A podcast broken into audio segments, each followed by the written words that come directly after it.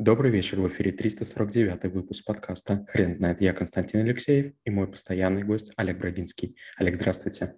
Константин, добрый вечер. Хрен знает, что такое сомнение, и мы попробуем разобраться. Олег, расскажите, пожалуйста, что это за навык?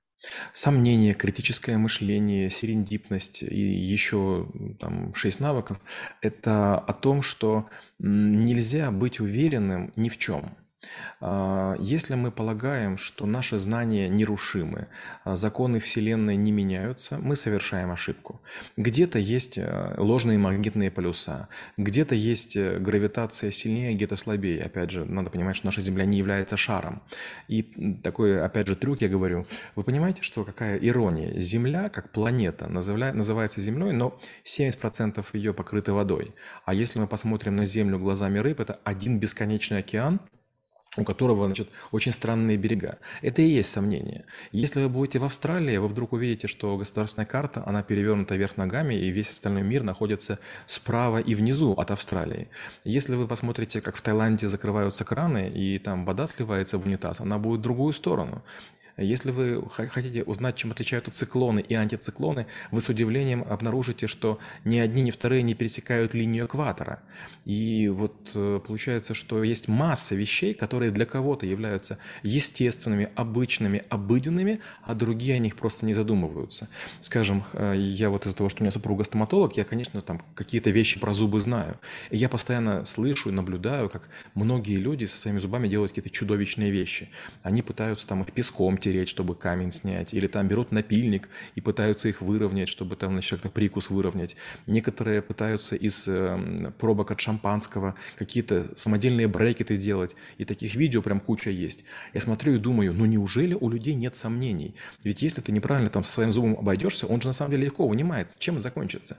Есть такие ролики известные, допустим, девушка берет и насаживает кукурузу на дрель, начинает, значит, спелую кукурузу есть, какой-то момент оказывается, что у нее нижних зубов не стало. То есть зубы как-то зацепились и все. Или там похожий ролик тоже берет девушка, тоже там что-то пытается сделать, и тоже типа дрели, но у нее значит, вырывает клок волос. Я все время думаю, ну как вот эти люди, как вообще они выживают? Не зря есть премия Дарвина, которая наказывает самых вот таких э, бездумных. Олег, а когда, по вашему мнению, это чувство рождается в человеке? Оно не рождается, его нужно воспитать.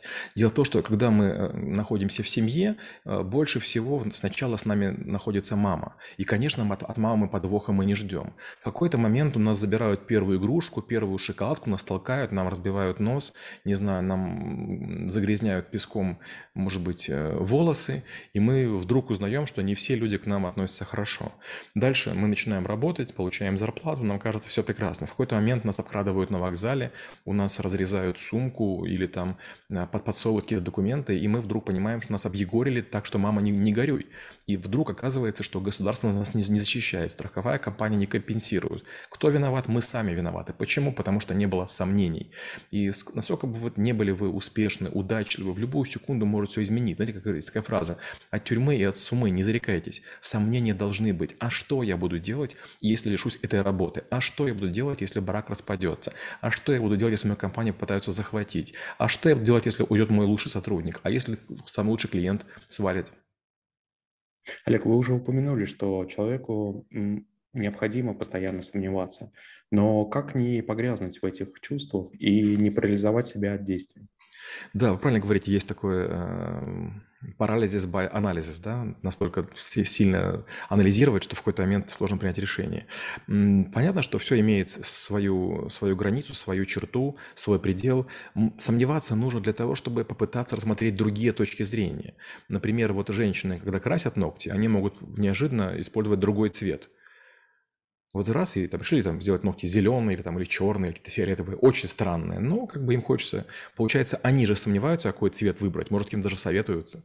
Мужчины, когда выбирают автомобиль, мотоцикл, пылесос, а, они тоже с кем-то там разговаривают. И в какой-то момент мы доверяемся или менеджеру автосалона, или продавцу, который занимается пылесосами, но они же наверняка тоже действуют в своих интересах. Скажем, компания Borg очень щедро продавцов стимулирует, поэтому если вы будете выбирать среди там LG, Philips и Samsung и Borg, он скажет, ну, конечно же, Borg. Не факт, что он лучше, но для кого-то это является выгодой. И вот если в сомнение вы не включите и не спросите, а в чем разница? В шуме, в давлении, в силе всасывания, там, длина шнура, вес, вам как бы и не скажут. А когда вы увидите эти все цифры, таблицу сведете, вдруг окажется, что далеко не тот а пылесос самый лучший, или холодильник, или стиральная машина, которые вам сказали не глядя. То есть, получается, человек а, имеет свои причины не сомневаться и навязывает вам их. Олег, а как вы думаете, существует ли какая-то идеальная, ну, я погорячился с этим словом, но все-таки хорошая формула для сомнений, после которой, ну, то есть в какой момент э, стоит перестать сомневаться? Ну, скажем так, не, не совсем формула, а порядок а, шагов или некий алгоритм. Первое – это вывести э, за скобки деньги. А, я такой пример привожу, допустим, вы надеваете дешевые туфли и дорогие туфли. Если вы надеваете дорогие туфли, вы чувствуете разницу. Они, скорее всего, будут легче, они будут комфортнее, и вам будет прям очень удобно, но, конечно, очень цена кусается. Вы надеваете значит, более дешевые и думаете, я смогу в них ходить и не стоит переплачивать. Ну и да, и нет. Дело в том, что если вы купите дорогие туфли, вы будете аккуратнее, вы будете выглядеть солиднее, и вы будете счастливы от того, что вы не сэкономили. Если вы наденете туфли плохие, вы будете страдать, они будут там как кандалы, вы будете мучиться, вы будете портить себе жизнь. То же самое, я говорю, в еде. Лучше съесть меньше, но вкуснее, чем там, не знаю, там давиться какой-то вокзальной шаурмой, а потом сидеть в туалете. То есть, понимаете, ну не бывает хорошее дешевым. Есть такая фраза украинская «погана рыба, там, херова юшка», да, там, из плохой рыбы хорошую уху не сделаешь. Это очень правильно. Я несколько раз э, даже за последнее время совершал такие тоже попытки, в которых Думал купить дороже, купить дешевле. И знаете, каждый раз, когда переплачиваешь за что-то, покупая более высокого класса, потом наступает радость. Боже, как же здорово я купил. Оказывается, есть и такая функция, и такая возможность, и гарантия больше, и ремонтопригодность интереснее. Олег, а как относиться к внутреннему голосу? То есть а, такому, такому фактору, когда а, на основе накопленного опыта что-то подсказывает внутри, там поступить не так, как необходимо – а, беда в том, что, беда в том, что я сухарь, да, я технарь, я бывший ученый, поэтому я не верю в внутренний голос, я, я его заглушил, я его убил зародыше, от чего, наверное, и страдаю. Конечно, интуиция, озарение, инсайты должны быть, но я привык делать так. Если у меня время есть, я сделаю микроисследование, соразмерю параметры и выберу некие критерии, по которым совершу там, необходимое действие. Если не могу это сделать сегодня, да, я выбираю сердцем, но даю себе зарок об этом не думать и, и не скулить. То есть, э, знаете, вот есть такая интересная история, которая говорит, что чем дольше мы принимаем решение, тем мы больше довольны выбором. И наоборот, совершив быструю покупку, мы часто думаем, а не предплатили ли мы, а был ли выбор хорошим. Именно поэтому опытные э, продавцы на базарах заставляют торговаться, чтобы вы как бы получили удовольствие от процесса. И он получает удовольствие, кайф. И вы. И вы потом не сомневайтесь, вы уверены, что вы купили лучшее из того, что есть. Олег, а как вы считаете, в целом сомнение – это положительное чувство? Смотря как вы будете, как вы будете использовать. Смотрите, слабость. Да, да, слабую женщину может ударить сильный мужчина. И, конечно, это недопустимо. Но, с другой стороны, слабость тоже оружие. Мы же часто помогаем слабым детям или слабым девочкам, у которых там шина спустила в дороге или там нужно какой-то вес поднести. Получается, неважно, что вам от природы досталось, хвост, усы или лапы, если вы умеете этим пользоваться, все будет хорошо. Я тренировался в спортклубе «Гермес» в Киеве, и вот чему нас научили. Конечно же, можно драться нунчаками, но это холодное оружие, за которое вас посадят. А вот если вы умеете крутить явару, это маленькая деревянная палочка, то с помощью гвоздя, с помощью отвертки, с помощью карандаша крепкого вы кого угодно можете убить. Олег, расскажите, а сомнение – это путь э, конечный или все-таки всю жизнь нужно сомневаться? Нет, их, их надо включать. Вот знаете, есть такой режим, при котором вы утрамбовываете что-то, да, вот, допустим, там вы делаете садовую дорожку, и в какой-то момент, значит, вы берете специальный прибор, он так трясется и все трамвовывает. То есть, чем сильнее трясется, тем как бы камешки все уляжутся, и не будет такой вот подушки, которая может осунуться под первой а, водой после там, первого льда или после а, первого снега. Вот тут то же самое. В какой-то момент включили, посомневались, приняли решение, выключили. То есть, сомневаться постоянно – это очень плохо. Знаете, это как эквилибрист, который идет по канату и вечно смотрит вниз. Смотреть вниз нельзя, нужно идти вперед, потому что на контр аварийном вождении меня так учили. Куда вы смотрите глазами, туда машина едет. Олег, расскажите, пожалуйста, даже про свой путь а, в этом навыке. А, нечего рассказывать. Я, к сожалению, обычный был как бы школьник, обычный студент. Я был максималистом, я был абсолютно всегда уверен в том, что я прав. Но, к счастью, мне достался хороший научный руководитель, который неоднократно меня заставил перепроверять разные вещи, и он довел меня до такого состояния, что я уже не понимал, где правда, а где неправда.